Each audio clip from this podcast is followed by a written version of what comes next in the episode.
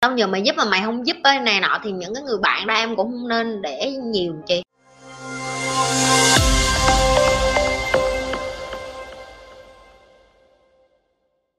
Khi từ chối yêu cầu giúp đỡ của bạn bè. Em nói no thôi. Mọi người cứ làm quá cái chuyện là em ngại quá chị, em sợ nó đánh giá thế này thế kia, không có đâu em. Em nói không, em không muốn giúp. Rồi thôi, em bước đi thôi. Những cái mà nó đấu tranh bên trong lòng em thật ra nó không có thiệt. Tại vì người ta đang, nếu người ta đang cần sự giúp đỡ, đúng không? Người ta hỏi em mà em nói không, đúng không? Họ sẽ tiếp tục đi tìm người khác để họ giúp đỡ. Em không dính cái bẫy thì cũng có đứa ngu khác nó dính cái bẫy, cho nên em yên tâm đi. Cái chuyện mà em suy nghĩ là họ bận tâm gì trong lòng em, tại vì thật ra nếu như họ bận tâm trong lòng, cái chuyện là à tao nhờ mày giúp mà mày không giúp ấy này nọ thì những cái người bạn đó em cũng không nên để nhiều chị tại vì bạn bè phải giúp đỡ nhau, chứ không phải để lợi dụng nhau ok? Và nếu như em cảm thấy ngại khi mà em phải từ chối yêu cầu giúp đỡ, có nghĩa là cái chuyện giúp đỡ đó nó được lặp đi lặp lại nhiều lần và nó không có healthy, nó không có tốt, nó làm cho em khó chịu thì em phải tin vô cái cái instinct, có nghĩa là cái giác quan của em. Nó mách bảo em là đây là một người bạn không tốt, nó giống như chuyện em đi ăn mà em ngửi cái mùi đồ ăn nó không ngon, em không nên ăn tại vì em ăn em sẽ bị trúng thực.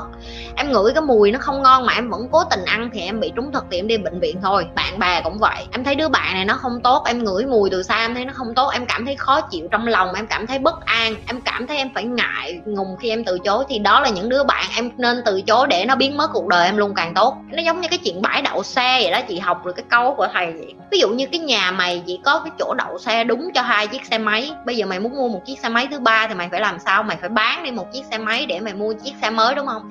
Thì bạn nó cũng vậy.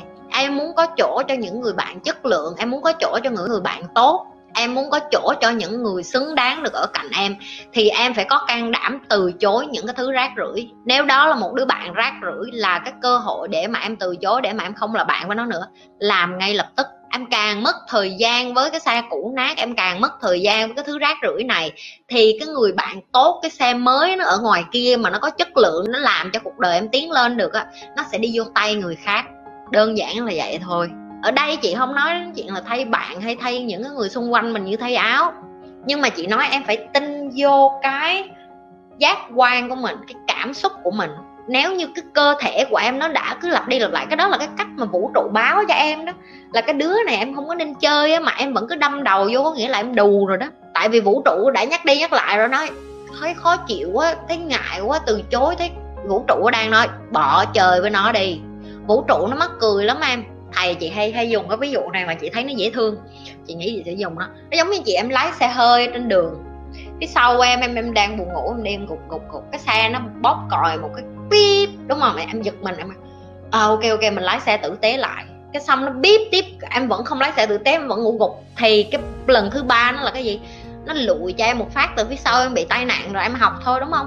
Thì tình bạn nó cũng như vậy tình yêu nó cũng như vậy. Tất cả các mối quan hệ ngoài xã hội nó cũng như vậy lần đầu em có người đó trục trặc một cái, nhưng mà em mặc kệ. Thôi mà thì cuộc đời mà phải cãi cọ thì mới tiến lên, mới phát triển, không có. Cãi lần thứ nhất, cãi lần thứ hai, cãi lần thứ ba, những đứa mà cãi càng nhiều cưới về lại gì? Bỏ nhau thôi. Nó là vậy đó, tại vì ông trời, universe nó đã nhắc nhở mình rồi, nó nói ở với nhau mà không có thể ngồi nói chuyện thẳng thắn với nhau được cứ đập nhau, cứ chửi nhau, cứ cãi nhau thì sớm hay muộn gì, nó cũng là disaster.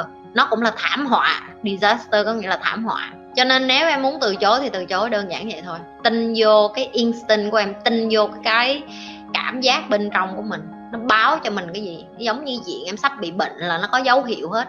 Bắt đầu em thấy hơi sốt một xíu, em thấy hơi lừ đừ một xíu, em thấy cổ họng em đau xíu mũi tức nó đều là cái dấu hiệu ban đầu hết thì nó cũng như vậy. Bây giờ chỉ có một cái ly nước, mà cái ly lúc nào nó cũng đầy nước. Ví dụ như cái bình nước em đang uống lúc nào nó cũng đầy nước hết, thì em đâu có thể nào mà bỏ thêm nước vô để uống được đâu, đúng không? Thì nó cũng tương tự như vậy với kiến thức. Những người dốt họ luôn nghĩ cái bình nước họ đầy rồi, là cái kiến thức trong đầu họ là đủ rồi. Họ không có cái nhu cầu mà họ phải thêm nước vô nữa. Thì mỗi lần mà em học, mỗi lần mà em trải nghiệm một cái gì mới mỗi lần thậm chí em gặp một người mới, em luôn coi em là một cái ly không có nước để mà có thể chứa những cái kiến thức mới. Rồi có lúc mình chứa kiến thức mới vô, có nhiều hồi những cái mình học rồi mình phải đổ cái ly nước đó đi để mình học lại từ đầu. Tại vì học một lần nó chưa có thấm.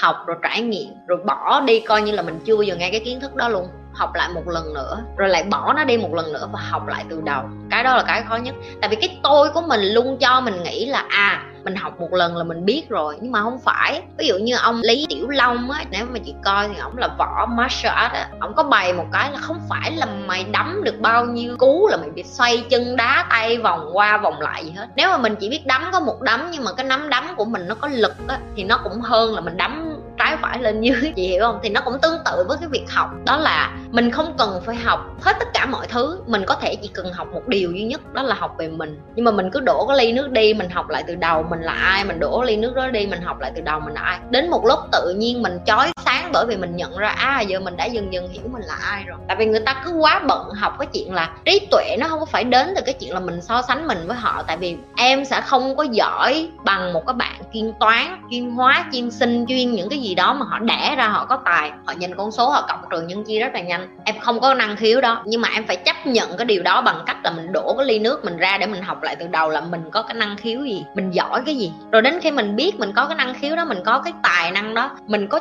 chấp nhận là mình cứ phải học đi học lại một thứ duy nhất, đó là mình hiểu về con người, hứng thú về con người, mình muốn tìm hiểu sâu hơn về con người, mình muốn giỏi về lĩnh vực con người. Ví dụ như vậy. Tại vì lúc mà em học làm giàu, em cứ nói với thầy em là tao muốn thành millionaire, ví dụ như vậy thì thầy em càng lúc ổng càng bày, em ổng mới nói là mày không có hạnh phúc nếu như mà mày thành millionaire bằng cái chuyện là mày giúp được cho người ta. Và em cũng công nhận với thầy em điều đó, tại vì sau khi mà mình đã làm được cái chuyện mà mình muốn rồi, có nghĩa là mình có đủ cái tiền để mà mình sống, mà mình cảm thấy mình nhẹ nhàng rồi, mình cảm thấy mình không có hạnh phúc bằng cái chuyện mình đi giúp người ta, ví dụ như vậy. Thì đó là cái đúng, là em mới nhận ra được là à ok, những cái mình nghĩ mình học bởi vì xã hội nó nói với mình là à phải giàu thì mới hạnh phúc, thì nó không đúng, thì mình đổ cái ly đó đi, bây giờ mình học lại từ đầu là ok, hạnh phúc đối với mình là cái gì? Rồi có lúc mà em được hạnh phúc một xíu rồi, nhưng em lại thấy nó cũng hẳn là hạnh phúc như mình nghĩ, mà lại đổ cái ly ra mình học lại từ đầu. Ok, hạnh phúc thực sự kế tiếp mà mình suy nghĩ trong đầu mình ngay tại thời điểm bây giờ, cái mà mình muốn đó là cái gì? Và con người mình là vậy, mình không thể nào mà mình cứ đem cái ly đầy nước của mình đi ra và mình coi cái chuyện học nó là cái chuyện là tôi biết rồi bày là cái gì? Miễn là tới cái giây phút mà trong đầu mình nói cái từ là tôi biết rồi á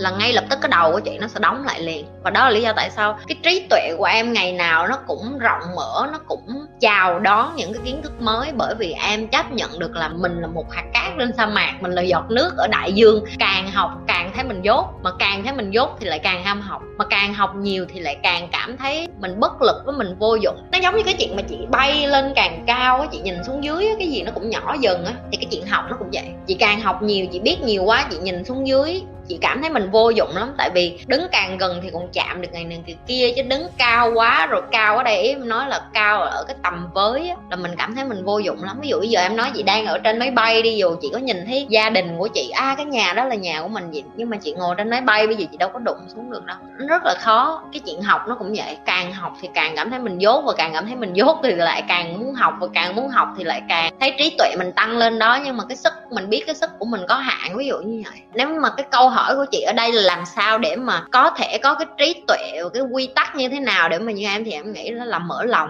mở lòng, mở tâm, mở trí của mình ra, chào đón tất cả mọi kiến thức với một cái sự công bằng nhất. Dù cho một ai đó thì em cũng từng chia sẻ với bạn rồi ví dụ như một người mà bạn thấy người ta đến, người ta bày cho bạn một cái điều xấu đi chăng nữa thì bạn cũng có một cái bài học từ cái chuyện đó đó là học để đừng sống như họ. Nếu như đó là cái mà bạn thấy là bạn không có sống kiểu như vậy. Và người ta đến để nhắc nhở cho bạn hoặc để dạy cho bạn một bài học là ờ tôi không muốn sống kiểu đó. Đơn giản vậy thôi, chứ đừng có nghĩ là à phải chọn người này để học, người kia không có bài tích cả mọi người đều là một người thầy trong cuộc sống. Đối với em, bây giờ thậm chí em đi ra đường, mỗi ngày em gặp mỗi con người, em vẫn học rất là nhiều thứ từ họ. Có những người em gặp em học từ cái chuyện là, wow, tại sao có những người mà tiêu cực, mà tiêu cực tới mức mà người ta không, người ta mù quáng, người ta không hề biết người ta tiêu cực luôn? Mình được học được cái là biết ơn về cái sự tỉnh thức của mình và mình học được cái là tránh xa những cái người đó để bảo vệ, bảo toàn cái nguồn năng lượng của mình. Ví dụ như vậy, nếu như mình cảm thấy mình không có thay đổi được họ, thì tất cả mọi thứ nó đều phải học hết mở lòng mở trí á chị. Như thường lệ